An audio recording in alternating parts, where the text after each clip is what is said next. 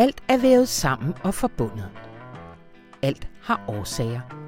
Alt har virkninger i et uoverskueligt, multidimensionelt væv. Mennesket har intet sprog for det, der foregår. Mit liv indgår i denne uoverskuelighed. Det private er ikke politisk. Det private er planetarisk. Sådan skrev digteren Thijs Ørntoft i romanen Solar fra 2018. Og det var faktisk også ham, der sammen med forfatterkollegaen Lars Skinnebak bragte klimakrisen ind i dansk litteratur. Sådan helt konkret med deres digterband Klimakrisen. I vores begivenhedsorienterede litteraturhistorie, som vi jo kalder 20 før 20, der er vi nået til året 2010.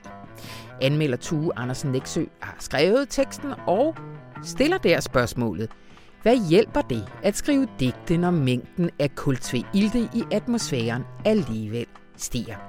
Han kommer her ind senere og vil give en række bud på det gennem danske klimaforfattere. Det bliver allersidst i programmet. Velkommen til. Jeg hedder Anna von Sperling, og mit liv indgår også i den uoverskuelighed. Men det hjælper en lille bitte smule at have en Rune Lykkeberg ved hånden, fordi han har som bekendt en helt ekstrem evne til at se det optursagtige selv i de mest forstemmende. Også i den her uge, hvor 11.000 klimaforskere skrev under på et opråb til at gribe til handling for at bevare livet på jorden. Og de peger nemlig heldigvis også på, hvor vi skal tage fat. Og vi bliver ved klimaet og forskningen, fordi allerførst så skal vi tale om en ny udvikling i sagen om den mildest talt fejlbehæftede rapport om oksekøds klimapåvirkning. Rigtig hjertelig velkommen til Radioinformation.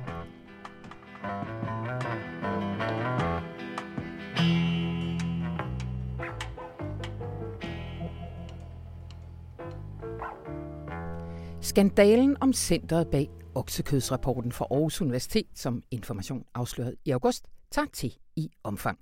Universitetets egen undersøgelse afslår nu fejl og mangler i mere end halvdelen af centrets rapporter med ekstern finansiering. Og velkommen til Louise Drivsholm og Martin Bag. Mange tak. Tak. Må jeg lige først sige tillykke med prisen? Tak skal du have. Mange tak. Skal vi ikke blære os lidt over for lytterne? Selvfølgelig. I modtog nemlig i, øh, hvornår var det? I lørdags. I lørdags øh, Foreningen for Undersøgende Journalistiks Aktualitetspris. Louise, før vi går til nyheden, så mind lige lytterne om, hvad var balladen med den her oksekødsrapport? Jamen det hele startede jo med, at øh, flere medier her iblandt DR, som nok det mest prominente, bragte artiklen om, at øh, kaffe, slik og alkohol var mere skadeligt for klimaet, end det ellers så udskældte oksekød. Mm-hmm. Det undrede vi os over. Vi startede med at åbne den rapport, hvor, som angiveligt skulle konkludere det her, og læste på side 3, at den var bestilt af det, der hedder kvæg, bestilt af Landbrug Fødevare og betalt af Kvægafgiftsfonden. Mm-hmm. Så der var altså landbrugsinteresser, og det behøvede jo ikke i sig selv at være problematisk, men vi besluttede os for at undersøge, om det havde været det i det her tilfælde, fik en agtindsigt, sad og kiggede på den pressemeddelelse, der blev sendt ud af rapporten, og kunne langsomt stykke billedet sammen af, at Landbrug og Fødevare havde fået lov både at påvirke nyheden, som Aarhus Universitet sendte ud om rapporten, og de havde sågar fået lov at skrive hele afsnit i rapporten, uden at det var deklareret nogen steder. Godt. Og det øh, blev der en stor sag ud af, og Aarhus Universitet lovede som reaktion på det at lave en intern undersøgelse af, i, i hvor lang en, øh, en årrække gik det tilbage? De seneste fem år tilbage. De seneste fem ja. år. At dem, hvor det her specielle center havde været involveret, og der havde været ekstern finansiering. Ja. Hvad viser den? Jamen, øh, den interne undersøgelse, den viser, at de i 55 undersøgte rapporter har fundet fejl og mangler i 34 af dem, altså gennem de seneste fem år for det her Center øh, for Fødevare og Jordbrug på, på Aarhus Universitet. Øh, ud af dem betegner øh, Aarhus Universitet selv øh, tre af rapporterne som havende alvorlige mangler. Øh, og det viser, at der både har været problemer med øh, deklarationer af forfatterskab, øh, med deklaration af, af, hvem der har finansieret de her rapporter, og hvem der har bidraget og kommenteret processen undervejs. Hvad ved I omkring konkret, hvad det er for nogle fejl og mangler? Jamen altså, øhm, Aarhus Universitet har som sådan ikke offentliggjort deres undersøgelse. Øh, de har, øh, men de har givet også en liste over de 34 rapporter, der er tale om, så det er vi gået i gang med at kigge på. Øh, I de fleste tilfælde, som jeg sagde før, mener Aarhus Universitet selv, at der er tale om, at, at man ikke har deklareret, at, finansier, at finansieringen har været leveret af eksempelvis Landbrug Fødevare med mhm. hjælp fra Kvægeafgiftsfonden, eller at øh, folk, der har bidraget, ikke har øh, ikke står på som, som medforfattere simpelthen. Så det er sådan nogle ting med eksempelvis en svinekødsrapport fra 2011, hvor det ikke fremgår, at øh, Landbrug Fødevare øh, har været inde over hele projektet. Vi har en, en oksekødsrapport fra 2015, hvor at det øh, heller ikke fremgår, at øh, lobbyister simpelthen fra Landbrug Fødevare har været inde og kommenteret og har været en stor del af arbejdet med at udfærdige den her øh, rapport. Altså, vi har talt om det før, I var også herinde, da I lavede den oprindelige, at det var nok næppe sådan, at det her det bare var et rådent æble. Hvad mm. synes I, hvad viser det her, det her nu? Jamen, altså, jeg synes umiddelbart, at det viser noget andet, end det Aarhus Universitet selv er gået ud med. De har mm. sagt, mm. vi har undersøgt 55 rapporter i en periode på fem år. Vi har fundet tre graverende fejl. Det må ikke ske, men det er trods alt i anførselstegn kun tre rapporter. Vi synes jo, der er fejl og mangler i 34 rapporter. Det skriver Aarhus Universitet også selv. Det fremgår bare ikke lige af overskriften på den pressemeddelelse, de har udsendt, så det har heller ikke fået lov at turnere.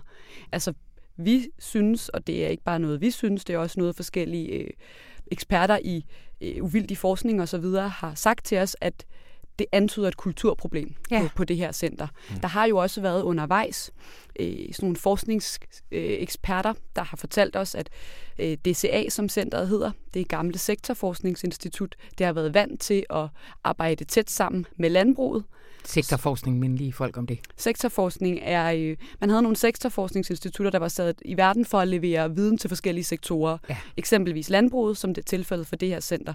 De lå ikke på universiteterne tidligere. For omkring 10 år siden besluttede man at integrere dem på universiteterne.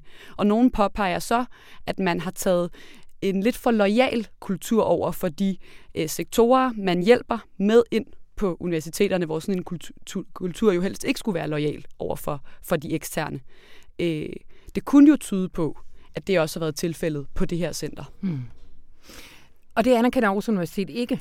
Jamen, Aarhus Universitet mener, at øh, den her undersøgelse viser, at man ikke har haft implementeret nogle tilstrækkelige retningslinjer på det her center for, hvordan at man bedriver sådan noget forskning med støtte fra eksterne partnere, såsom virksomheder og, øh, og interesseorganisationer.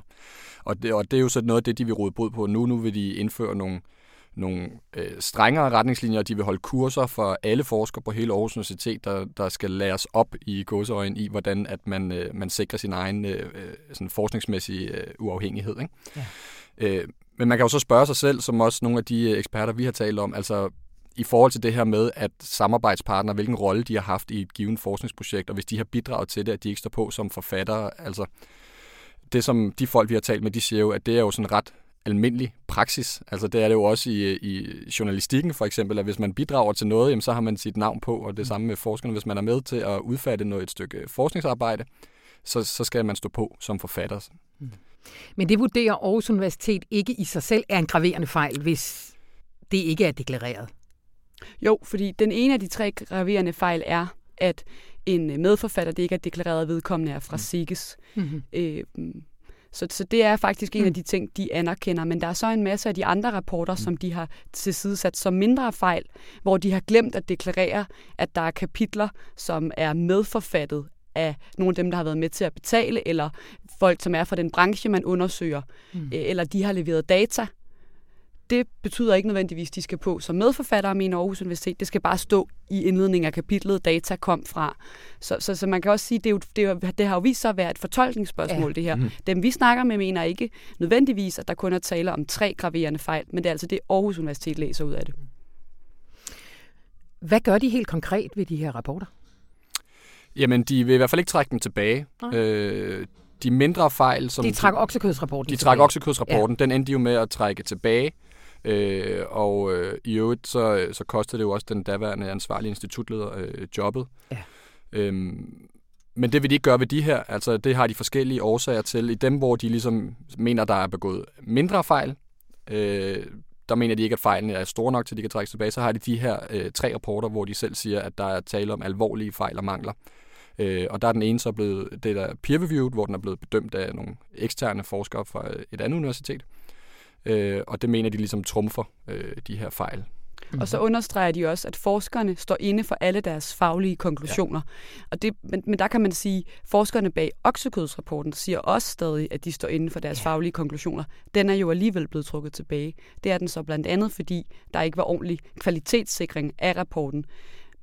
Men når der ikke var det med den rapport, kan man jo spørge sig selv. Spørgsmålet er, om der så har været det for alle de andre. Det ved vi jo ikke. Det er spekulationer. Men de har i hvert fald sat en streg i sandet og sagt, det er fordi, den ikke er kvalitetssikret ordentligt. Mm. Forskerne står inde for sine mm-hmm. resultater. Nu skal vi undersøge, om det er tilfældet, og indtil vi har gjort det, trækker vi den tilbage. Det har de altså ikke valgt at gøre med, med alle de andre rapporter, de har fundet fejl i. I har haft svært ved egentlig at få adgang til det materiale, der kan Mildest gøre. Ja, det... Mildest talt. Kan I ikke fortælle lidt om det? Men det må man sige. Jamen, det var jo klart, at da det gik op for os, hvor omfattende sagen om den første oksekødsrapport, den var tilbage i august, så interesserede vi os jo for, hvorvidt det her var et mere grundlæggende problem på det her DSA-center på Aarhus Universitet. Og derfor så bad vi jo om agtindsigt i øh, en masse andre rapporter. Vi har også fået nogle, nogle tips fra, fra læsere, der sagde, her og her øh, mente de, at der kunne være problemer. Det har vi jo selvfølgelig forsøgt at undersøge. Øh, og en af måderne, man kan gøre det på, er jo ved at anmode om agtindsigt på universiteterne, hvor vi får udleveret materialet, der ligger bag mm. udarbejdelsen af de her rapporter. Øh, og der er det jo sådan, at man i hvert fald ifølge offentlighedsloven gerne skal svare inden for, for syv dage øh, hurtigst muligt på, øh, på sådan en anmodning om agtindsigt, hvis man er en offentlig institution. Øh, og man kan så udskyde ifølge det, der hedder Miljøoplysningsloven i op til en måned, og måske op til to måneder. Mm-hmm. Øh, og vi har ikke rigtig fået svar. Aarhus Universitet de har udskudt vores, øh, vores agtindsigter. Øh, faktisk fra, jamen er det, hvornår er det, Louise? Er det begyndelsen af september? Den 3. 3. september. 3. til 5. september. Øh, og så først bliver de udskudt en måned, og så bliver de udskudt en måned til. Mm-hmm. Øh, og den dag, vi så får materialet, er påfaldende nok den samme dag, som universitetet vælger at offentliggøre deres egne interne undersøgelse. Og det er ikke bare samme dag. Vi, universitetet, offentliggør deres egen undersøgelse To timer senere får vi på et spænd af en halv time fire agtindsigter, vi har rykket for kontinuerligt i to måneder. Ja. Så dem, enten har de simpelthen bare arbejdet så hurtigt i løbet af weekenden, og de sidste brækker er lige faldet på plads, mm. men de fik ikke lige trykket sendt, inden de fremlagde deres egne konklusioner. Eller også så er det her planlagt på en meget, meget, meget ufin måde. Ja. Og det taler jo også med nogle eksperter I Ja, det vi, det vi så har gjort, det er jo, at vi har forsøgt at tage hele vores korrespondence med Aarhus Universitet og alle de øh, sagsakter, vi nu har haft på det, og så har vi øh, forelagt det for øh, 3-4 øh, juridiske eksperter, mm. øh, og sagt, hvordan ser det her ud i, øh, i jeres øjne.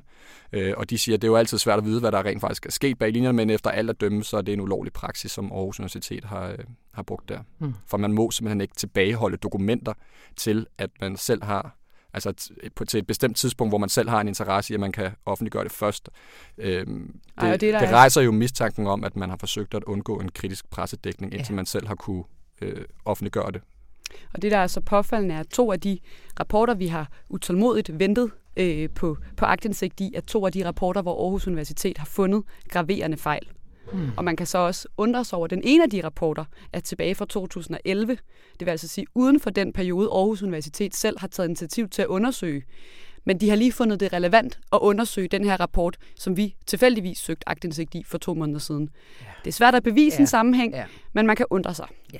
Det og, og det skal jo selvfølgelig lige siges, at Aarhus Universitet, vi har jo spurgt dem ind til det her, ja. øh, og de siger øh, jo selvfølgelig, at deres interne undersøgelse og vores anmodning om agtindsigt har været behandlet som to forskellige processer. Ja. ja. For en god orden. For en god ordens skyld, ja. Øhm, politiske reaktioner. Hvad, hvad siger ministeren, den ansvarlige minister? Jamen, hende har vi jo snakket med et par gange, Ane Halsbo Jørgensen, som ja. er uddannelses- og forskningsminister. Og jeg snakkede også med hende i mandags, da vi øh, havde fået øh, Aarhus Universitets interne undersøgelse. Og hun øh, er meget positiv over, at de har lavet den her undersøgelse og har taget det alvorligt. Øh, for hun siger, at det her emne skal tage alvorligt. Penge må aldrig styre forskningskonklusioner, som hun mm. siger i vores avis. Og hun har i kølvandet på oksekødsrapporten indkaldt rektorerne fra alle danske universiteter for at høre, hvordan man kan arbejde med at sikre armslængde og uvildighed i forskningen. Og det har så ført til, at der er blevet nedsat et udvalg, der på en eller anden måde skal forsøge at arbejde for at sikre det. Så, så det virker også til at være et, et område, øh, hun tager alvorligt som, som ny minister på, på det.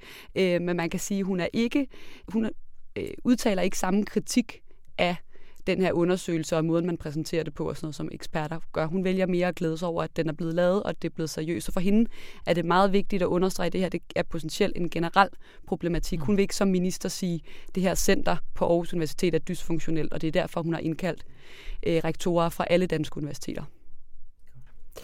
Jeg går ud fra, Martin, I, I er ikke færdige med den her sag. Nej, det tror jeg ikke, vi er. Jeg tror, der kommer mere. Du tror, der kommer en lille teaser. Så lader vi den hænge der. Mm. Øh, tusind tak. Øh, jeg skal lige for en god ordens skyld sige, at det her har I også lavet sammen med vores kollega Lasse Skov Andersen. Men tusind tak Martin Ban og Louise Drivsholm. Selv tak. Selv tak.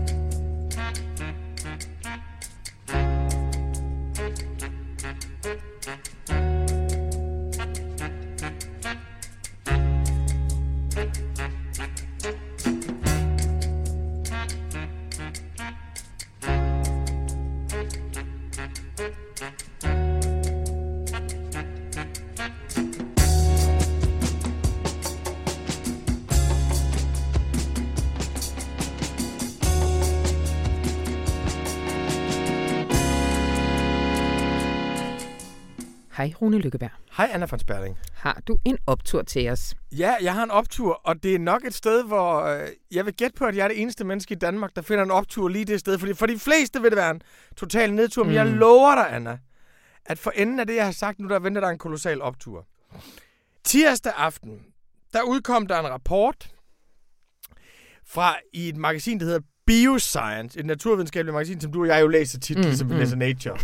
Præcis. Som var et opråb, nogle forskere havde lavet, og som var støttet af 11.000 forskere fra 152 lande. Så det vil sige, at du har en global forskeraktion, hvor de råber op i fællesskab, og deres udgangspunkt er, vi erklærer klart og tydeligt, at jorden står i en klimamæssig undtagelsestilstand. Og så samler de de forskellige områder, landbrug, transport, fossile brændstoffer, livsstil, energiforbrug og viser, hvordan alle kurvene går den forkerte vej. Øh, rapporten gør, at man faktisk kan sætte sig ned og se de der grafer og læse der for overblik over hele klimakrisen. Mm. Det er luksus. De der IPCC-rapporter, det er jo som regel, så fokuserer de på stigende have, eller så fokuserer de på stigende temperatur. Her får du det hele. Men så står der nede for enden af rapporten, der, og man står og tænker virkelig, det her har vi jo hørt tusind gange før. Vi har skrevet det i information. 10.000 gange før, og nogle gange er der 30 forskere, nogle gange er der 3.000, en gang var der 25.000, nu er der 11.000 forskere. Det er alt sammen det samme. Så står der nede i enden af rapporten, så siger de, det her det er et fuldstændig uoverskueligt problem, men det er løsningen altså ikke. Fordi løsningen er, at vi straks effektiviserer vores energiforbrug, indfører høje skatter på fossile brændstoffer, sætter ind med oplysning for at begrænse befolkningstilvækst, stopper med at ødelægge naturen og brænde skove, spiser mere plantebaseret og langt mindre kød, og opgiver at bruge vækst i bruttonationalproduktet som mål for økonomisk politik. Mm. Og det var så fantastisk en oplevelse, synes jeg, at læse igennem den der jordens ødelæggelse de næste 100 år se. Så enkel er løsningen. Så enkelt er løsningen. Vi tager det lige en gang til. Vi effektiviserer vores energiforbrug. Ja. Indfører høje skatter på fossile brændstoffer. Sætter ind med opløsning for at begrænse befolkningstilvækst. Stopper med at ødelægge naturen og brænde skove. Spise mere plantebaseret og langt mindre kød. Og opgiver at bruge vækst i BNP som mål for økonomisk politik. Hvis vi bare gør det, mm-hmm. så løser vi problemet. Mm-hmm. Og det der med, at du ser et så uoverskueligt problem, man ser det hele tiden, og så har de lavet sådan nogle meget enkle anbefalinger. Det synes jeg er kæmpe optur. Ja. Her vil en sur klassisk radiovært jo sige, men det er også nogle dyre forslag. Det er jo ikke bare det er vel en stor omstilling af vores samfund, de lægger om til. Ja, men så tilføjer de, der er lige op tur to her, så tilføjer ja. de, at hvis vi gør alle de her ting, så vil vi også få et bedre liv. Fordi den energiform, den forbrugsform, den livsform, vi har, er grundlæggende stressende, mm. Mm. og den gør os urolige. Man kan sige, en anden sur gammel radiovært vil jo sige, jamen det er jo slet ikke det svære, det er jo ikke at sige, hvad løsningen er, det er for folk til at gøre det. Og det er rigtigt. Det er rigtigt. Altså, vi har et problem, og vi har en løsning, og vejen fra problem til løsning, det er menneskelig mekanik. Og menneskelig mekanik, det er også det, vi kalder for demokrati og frihed og politik. Men hvis menneskelig mekanik, frihed og politik har meget enkle mål over for et meget stort trulscenario, så tror jeg faktisk på, at vi kan gå derover. Mm. Og jeg synes, den her rapport, jeg læste den tirsdag nat, der tænkte jeg, hvem fanden er den egentlig skrevet til? Altså, vi ved det jo godt. Vi har selv skrevet det før. Og, og er der nogen, der bliver omvendt? Er der nogen, der siger, oh, listen to science. Nå, nu lytter vi. Gud, er det rigtigt? Nej. Og så, okay, så slår vi om til elsparepærer, og så isolerer vi vores mm. hus, og så begynder vi at spise plantebaseret. Nej, den er lavet til alle dem, der demonstrerer. Mm. Det er simpelthen en rapport, der giver paroler til alle dem, der demonstrerer. Og de demonstrerer jo over hele verden. Ligesom forskerne råber op over hele verden. Så du har en ekstremt kompleks viden, omsat til meget simple paroler, mm. til de unge, som demonstrerer og faktisk flytter noget. Mm. Synes du ikke, det er optur? Jeg synes, det er optur. Jamen så... virkelig. Jeg synes også, det er... Vi diskuterede det jo på redaktionsmødet i morgen. Det, morges. det kan være, vi skal øh, øh, involvere lytterne lidt i det, fordi det er jo et dilemma. Vi har skrevet det så mange år, så mange år før alle de andre. Ja, ja, nemlig. så ja. vi har haft de her forsider. Og vi havde sådan en snak. Der var også nogen, der sagde, at vi bliver nødt til at komme med noget nyt. Ja. Altså, vi kan ikke blive ved med at skrive de her ting på forsiden. Men er det, kommer den på forsiden i morgen? Selvfølgelig gør den Ja, det gør den. Jamen, jeg synes, der er noget... Der er noget skala i det, hvor man bare må sige, det her det handler ikke om at sige noget nyt og originalt. Det her handler om at udpensle for verden, hvor væsentligt det er, og gå fra den store væsentlighed til de konkrete løsninger. Og der kan vi ikke sige, at vi vil redde verden og gå på arbejde til idealister og sige, om okay, hvis vi ikke laver vores eget take og har vores egen originale vinkel på det, så vil vi ikke. For det er jo forfængelighed. Det altså, vi må ikke lade vores egen forfængelighed stå i vejen for den store væsentlighed. Vores privilegium er jo, at vi har læsere, som fuldstændig deler vores opfattelse af væsentlighed. Det er jo meget, meget svært for dem, der ikke har... Så hvis ikke vi mm. skulle kunne gøre det, hvem søren skulle så kunne gøre det? Og så er det godt, at vi har information. Det er det nemlig. Det er opturene. Alting er optur lige nu.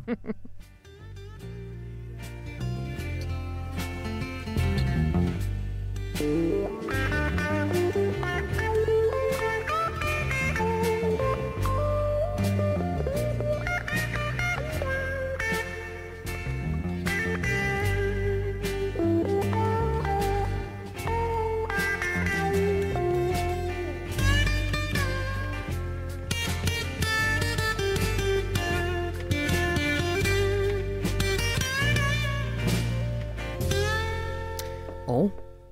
vi skal tale videre om klima, fordi når alt kommer til alt, hvad er der ellers at tale om? Hej, Tue Andersen Eksø. Hej. Og hvad er der ellers at skrive om? Ja, det kan man godt spørge sig selv, når man ser på de sidste 10 års danske litteratur. Det er det, fordi vi er nået til året 2010 i vores begivenhedsorienterede litteraturhistorie 20 før 20. Og det er her, at klimakrisen ankommer til dansk litteratur, skriver du. Ja, Altså det gør den jo meget konkret ved, at øh, digterne Lars Skinnebak og Thijs Ørntoft, de øh, laver et, jeg ved ikke, hvad skal kalde det, indie-pop eller indie-rock-band, mm-hmm. øh, som simpelthen hedder Klimakrisen. Og så øh, skriver de sange om, øh, om klimakrisen. Lad os lige prøve at høre et lille klip, og det kommer fra et nummer, der hedder Nulstilling af materien fra 2012.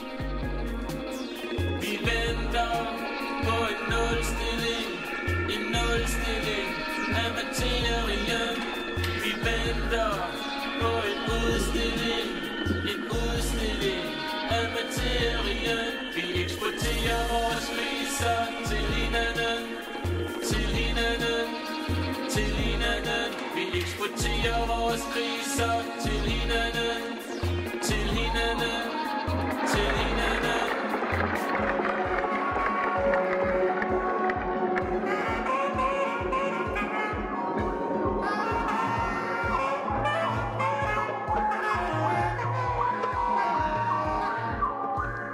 Du skriver i dit essay, at der er sådan en lejende munterhed over det. Ja, jeg tror især Lars Skinnebak, men i, jo i hvert fald officielt dem begge to, de lavede sådan en blog, der hed øh, klimakrisene.blogspot.com. Øh, mm-hmm. øhm, og der skrev de så om, at de startede det her band, og hvad de ville, og hvad, hvad de lavede sådan dag for dag, og hvornår de mødtes og sådan noget. Og det er sådan nogle ret sjove, mærkelige tekster, som har sådan lidt øh, to spejdere på eventyr over sig, ikke? Øh, ude i øh, det store kosmos og ude i den... Øh, ude i den kriseramte natur. Ikke? Ja. Øhm, og, det, og det er sådan noget af det sjoveste eller mærkeligste ved hele det her meget tidlige projekt, altså i forhold til dansk økolitteratur, det er, at det er det har den her sådan leg eller eventyr over sig ja. i, i tonefaldet i de her tekster. Og det er også noget af det, som ligesom ikke er typisk for det her tidlige projekt. Ikke? Fordi ja. selve fokuset på, på øh, den måde, øh, mennesket og men, vores civilisation hele tiden er indfoldet i naturen, og hele tiden er i interaktion med ikke naturen, men sådan fysiske og kemiske og biologiske processer i vores omgivelser. Det er jo noget, øh, Lars Skinnebak og Tej Sørentoft har betonet i deres dækning, og det er også noget, som alle mulige andre betoner, og det er mm. også noget, der går igen i de her øh, tekster, de skriver. Du siger, at den ankommer der i 2010, øh, og, og det er jo meget konkret med de her klimakrisen, men hvor har økosystemet været henne i litteraturen op til da, hvis man ser det lidt bredere? Altså, du kan jo sagtens finde litteratur, som er orienteret imod vores omverden øh, inden 2010. Ja. Jeg vil sige, at indtil da har der nok været en tendens til, og det er ikke fordi man måske, hvis man leder efter, kan finde undtagelser, men en tendens til, at naturen er blevet forstået som det her øh, måske truede, men grundlæggende rolige, harmoniske grundlag, som civilisationen så kan bygge på og måske kan true. Altså hvis man tænker på sådan noget som Inger Christensens alfabet, ikke? som jo også er en naturlyrik, men en rigtig meget naturlyrik, der handler om, at øh, civilisationen ødelægger naturen eller undergraver naturen. Atombomben kommer, og defolianterne kommer, og alt det, hun skriver om. Ikke? Øh, og, og hos Torkel Bjørnvig i 70'ernes øh, naturdækning, der er der nok også en forestilling om, at naturen er der, så at sige, og så kan vi mennesker øh, true den. Og det, der kendetegner øh, Lars Skinnebak og Thijs Ørntoft og alle de her andre digter, jeg skriver om her, det er, at de skriver ud fra en antagelse om, at naturen allerede er ødelagt. Mm. Det er allerede sket. Ikke? Mm. Det er derfor, Thijs Ørntoft starter sin øh, digtsamling digte 2014 med linjen, øh, de siger, at vores mor er død, eller sådan noget. De siger, at de skal have hendes lever op. Ikke? Øhm, det er bare en præmis, at, at vi befinder os fuldstændig filtreret ind i nogle kemiske og biologiske processer, og de er allerede ude af balance. Mm. Der er ikke noget, vi kan ikke ligesom forestille os et tidspunkt, hvor de ikke er ude af balance længere. Mm. Og det tror jeg er, er, er det, man kan sige, det er det, der gør, at det er sådan en klimakrise, eller man kunne kalde det en, du ved, 6. masseuddødens mm. litteratur, fordi det er det, der er præmissen for den hele mm. tiden. Det er vel også omkring det her tidspunkt, hvor vi begynder at tale om det antropocene. Ja, ja, ja, det er også sådan, at det er i hvert fald øh, her i tierne, at det er blevet sådan et ord, som ja. er, er gået fra at være et meget specifikt øh, ord for geologer til ja. at være et som... Ja, særligt kan ja. sådan i billedkunsten ja. og sådan noget, ja. der bliver det ja, virkelig ja, ja. Øh, stort. Ja, og det er jo den samme forestilling om, at vi lever i en tid, hvor man kan ikke længere sige, at der findes en stabil natur, og så findes der en, en vækst eller en, en, ligesom, en civilisation eller en teknologi, der gør den ustabil, men, det, men de to ting er så filtreret ind i hinanden, og de er ude af balance. Ikke? Ja. Øhm, så, så derfor kan man alligevel med en vis ret sige, at klimakrisen ankommer ja. øh, i 2010. Ikke? Og den, der rejser sig nogle spørgsmål, og du stiller dem, og du svarer ikke nødvendigvis på dem, og du siger, at Skinnebakke ikke svarer på den, men Nej. hvordan skal kunsten beskæftige sig med klimakrisens alt for store trussel. Hvilke veje kan man gå? Øh, vil du ikke starte med, Skinnebak, han laver en meget konkret ja, ja, effekt. Han, altså nytår 2010 udgiver øh, Lars Skinnebak en bog, der hedder Øvelser og rituelle tekster, som jo ikke i titlen, men på alle mulige andre måder forbinder sig til det her klimakriseprojekt. Og øh, det gør den med sit indhold på forskellige måder, men den gør det også i sin udgivelsesform. Øh, Skinnebak laver et vist antal, øh, det er uklart præcis hvor mange, men et par 20 eller sådan noget, første udgaver af den her bog. Øhm, og så for at købe den, så skal man så underskrive en kontrakt, siger han, hvor man lover kun at købe de nødvendigste fødevarer i en uge. Mm. For at få lov til at købe bogen, skal man så at sige lægge hele sit liv om i en, en sådan lidt asketisk, klimavenlig retning. Ikke? Mm. Øhm, og det er jo sådan et rigtig sjovt, øh, ligesom konceptuelt greb, kan man sige. Men så har øh, også nogle fantastiske overvejelser om, hvad vil det sige at få folk til at gøre det? Hvor han blandt andet siger, jamen det er jo, altså for det første er det tydeligt, at han godt selv ved, at det er jo en alt for utilstrækkelig handling. Ikke? Mm. Og for det andet, så siger han, det er jo det, at de skal underskrive sådan en kontrakt, der er jo ingen magt forbundet med det. Jeg har ikke nogen, jeg har ikke nogen måde, jeg kan sikre mig, at de overholder det på, mm-hmm. og det gør de sikkert ikke. Men selve det, at man underskriver den, og så ikke lever op til den, gør, at man bliver bevidst om det krav, der bliver stillet mm. til en. Mm. Og bevidst om det krav, der ligger i at prøve at gøre noget ved klimakrisen. Ikke? Så han prøver, kan man sige, i publikationsformen at, at, at lave et greb, hvor man ligesom gør opmærksom på, hvor voldsomme kravene egentlig er. Og det gør han ved at, at, at stille krav, der et er for lille, og to uden øh, magt bag, ja. kan man sige. Ja. ja, ja.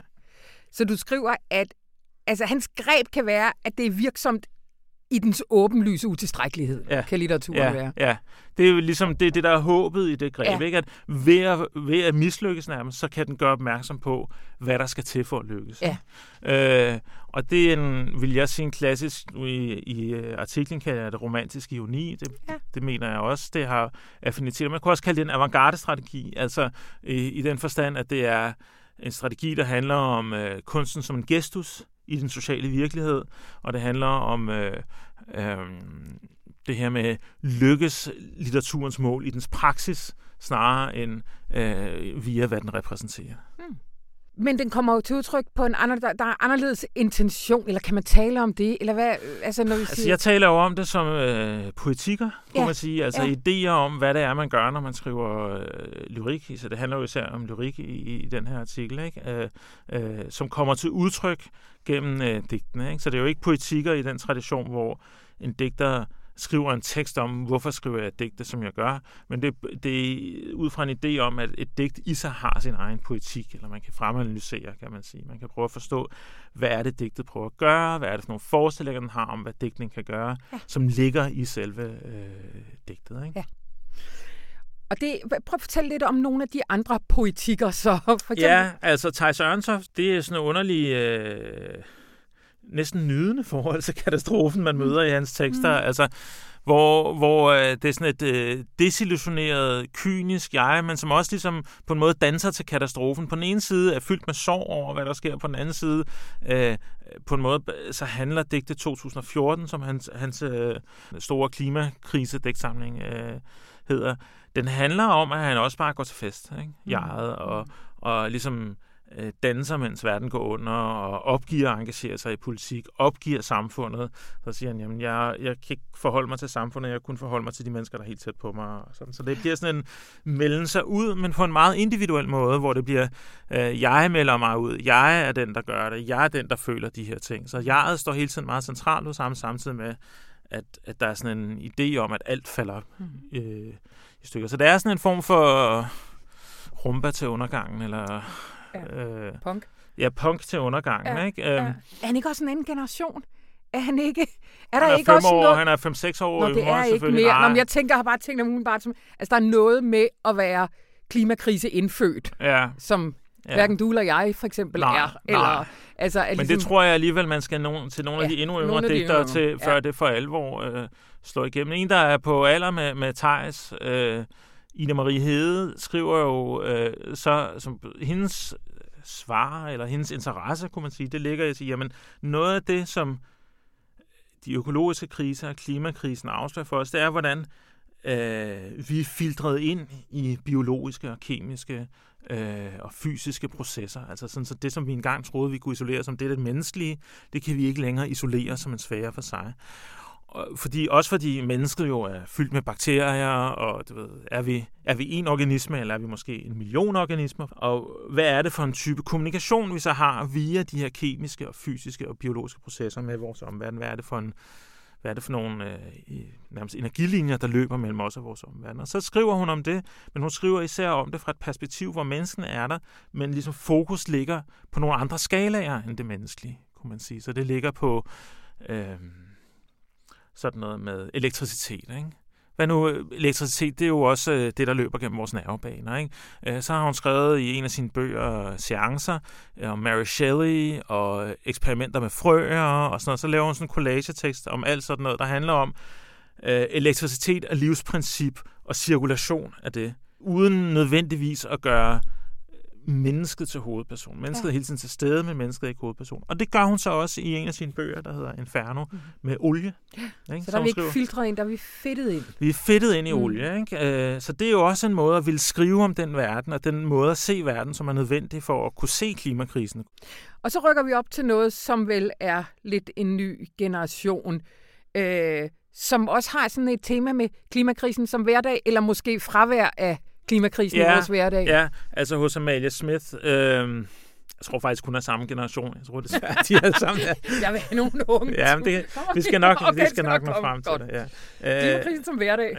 Ja, øh, hos Amalie Smith, øh, ligesom Ida Marie Hede, så er hun generelt i sit forfatterskab enormt optaget af det her med skalastørrelser, ikke? Så, og, og skalaniveauer, og hvordan der kan foregå ting på skalaer og i tidslige rytmer i virkeligheden, som kan være enormt svære at se i, den, i det skalaniveau, som er øh, et menneskeliv, eller øh, den måde, verden fremtræder for et menneske. Ikke? Jeg opfatter hende som en med et teknisk ord, en fænomenologisk forfatter, mm-hmm. altså en, der skriver om, hvordan ting fremtræder for os som mennesker, men også en fænomenologisk forfatter, som er enormt optaget af de processer, der er svære ved at fremtræde for os. Altså geologiske processer er enormt svære ligesom at øh, gøre sanselige for os, ikke? Som, som ikke som sporene efter, men som selve processen. Hvordan er det lige, man, man erfarer kystændringer? Ja. Ikke? Det, at kysten ændrer sig øh, i områder af, af Jylland, hvordan erfares det egentlig sådan i, øh, i hverdagen? Fordi det er noget, der sker, og alligevel sker det for langsomt mm. til, at det sker på en eller anden måde. Og det bliver på en måde, når hun så skriver om klimakrisen øh, mest eksplicit i øh, den her mærkelige essay cut up bog hun har lavet, som er virkelig fin, altså der hedder Et hjerte i alt, så er det lidt ud fra samme perspektiv. Altså, mm. hvordan bliver det her overhovedet synligt for os mm. i en hverdag, som, hvor alt muligt andet jo kan trænge sig på, og også bare have en rytme, som gør, at det, det ligesom følger vores rytme. Mm. Ikke? Øh, og, og det slutter sig af med det her meget fantastiske citat, der handler om, at jamen, den arktiske zone flytter to kilometer nordpå hvert år. Og regeringens svar på det, jeg tror, jeg havde skrevet i 2013, er, at vi skal ligesom lægge noget over vores skyldetanke. Mm. Ikke?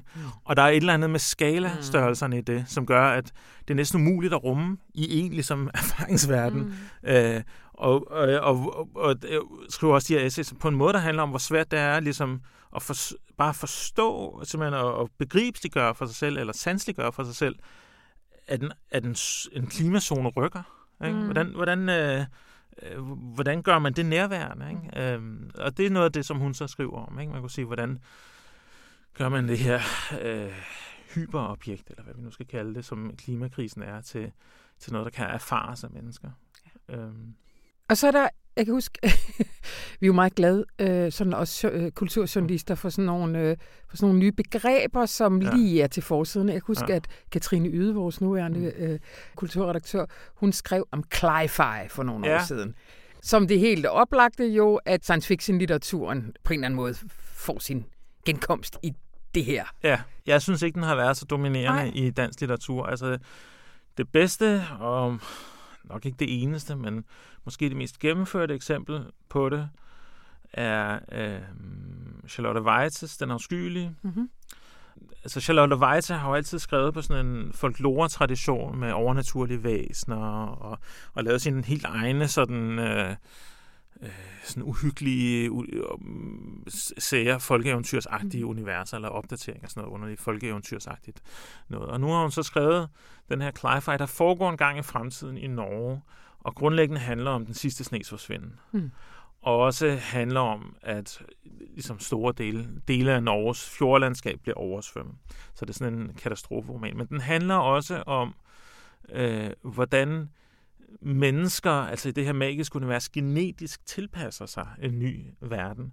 Øhm, og at den afskyelige snemand, som så er med, det er den afskyelige, de uddør sig. Øh, men til gengæld så begynder menneskene at føde børn med finner.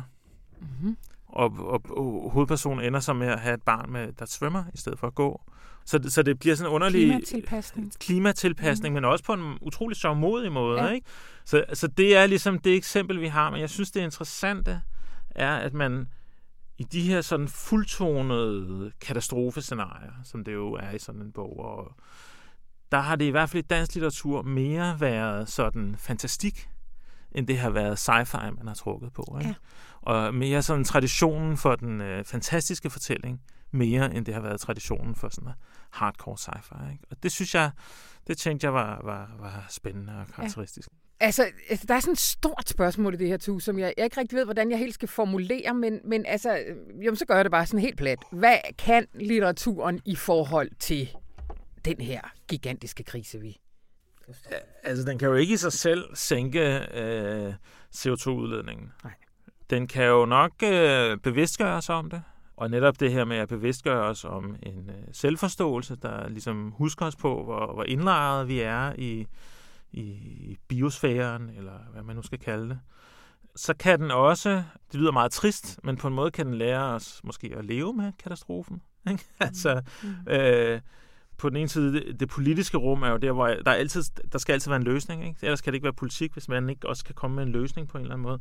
Men måske kan litteraturen lære os at leve med, at det er gået galt, og vi mm. kan ikke gøre noget. altså, mm. nu må vi lære at leve med det. Ikke? Øhm, men det sidste, som jeg tror, den, og det er måske mere abstrakt, end, end det, jeg har skrevet om her, det er, at litteraturen, ligesom mange andre øh, sociale praksiser, øh, er jo sted, hvor der ligesom kan blive opdyrket nogle værdier, der ikke kræver øh, biler og flyrejser for at blive realiseret.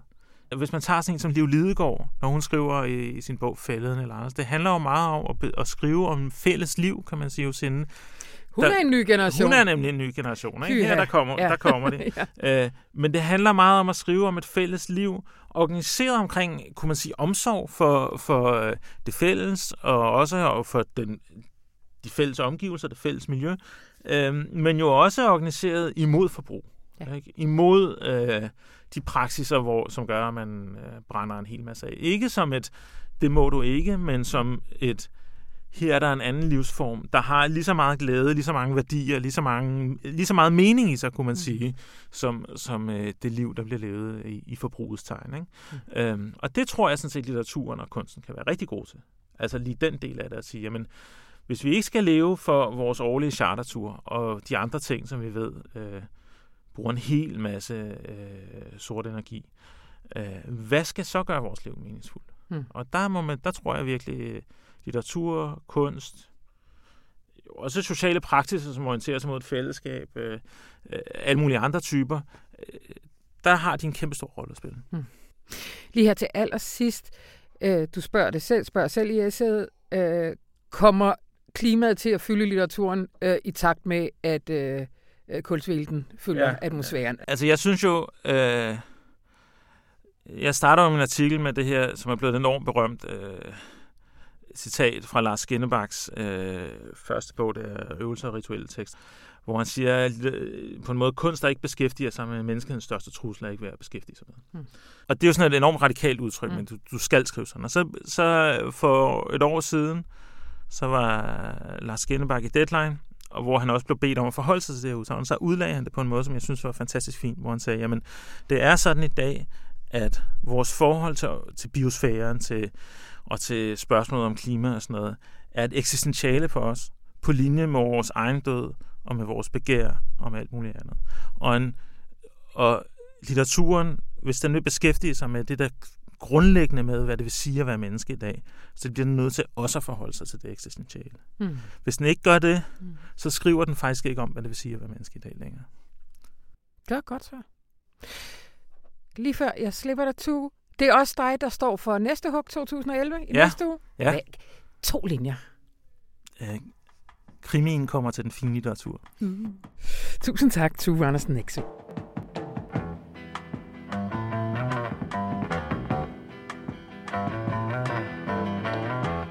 Og det var så det for denne gang.